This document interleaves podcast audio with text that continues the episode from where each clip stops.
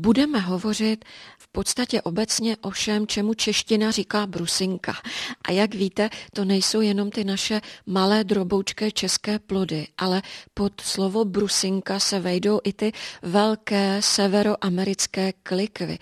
I angličtina má jeden název pro brusinky, takzvané cranberries, a schová se pro nich několik druhů. Já mám brusinku spojenou s léčbou zánětů močových cest, pročišťování ledvin. Spočívá právě v tom jejich největší síla? Tam je využití brusinky vůbec nejznámější. Brusinka, brusinková šťáva, brusinkové zavařeniny totiž mají schopnost zabránit bakteriím v přilnutí na buněčné stěny. A tím brání, aby se rozmohla bakteriální nákaza. Nejenom v močových cestách, ale také například v žaludku, kde víme, že určité typy bakterií mohou vytvořit vředy žaludeční nebo mohou přispět k tvorbě dokonce i rakoviny žaludku nebo minimálně přispět k tvorbě žaludečního zánětu a nevolnostem.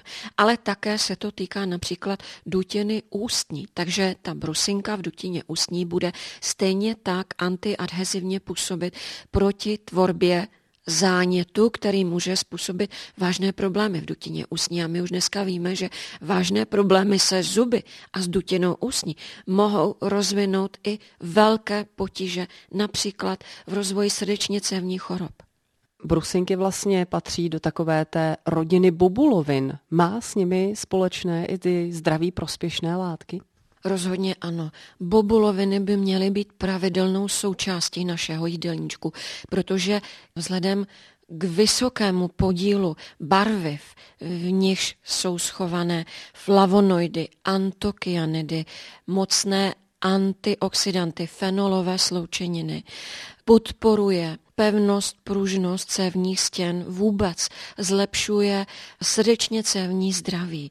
Bobuloviny jsou skutečnou prevencí proti vážným srdečním problémům a dají se použít na zmírnění prevenci těchto problémů. Takže všechna naše Hanko v minulosti povídání o borůvkách, malinách, ostružinách, ale třeba i o granátovém jablíčku, když vzpomeneme granátové jablíčko.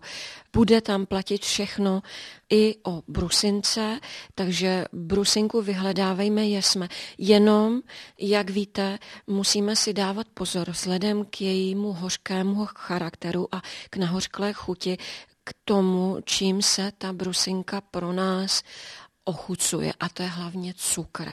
Takže když vybíráme nějaké brusinky, musíme být obezřetní. Já se pokud možno vyhybám nějakému nánosu cukru nebo glukózového syrupu. Asi nejlepší pro nás je, pokud je ta brusinka namáčená například v jablečné šťávě, ale jsou i vysoce kvalitní produkty, které nejsou doslazovány vůbec.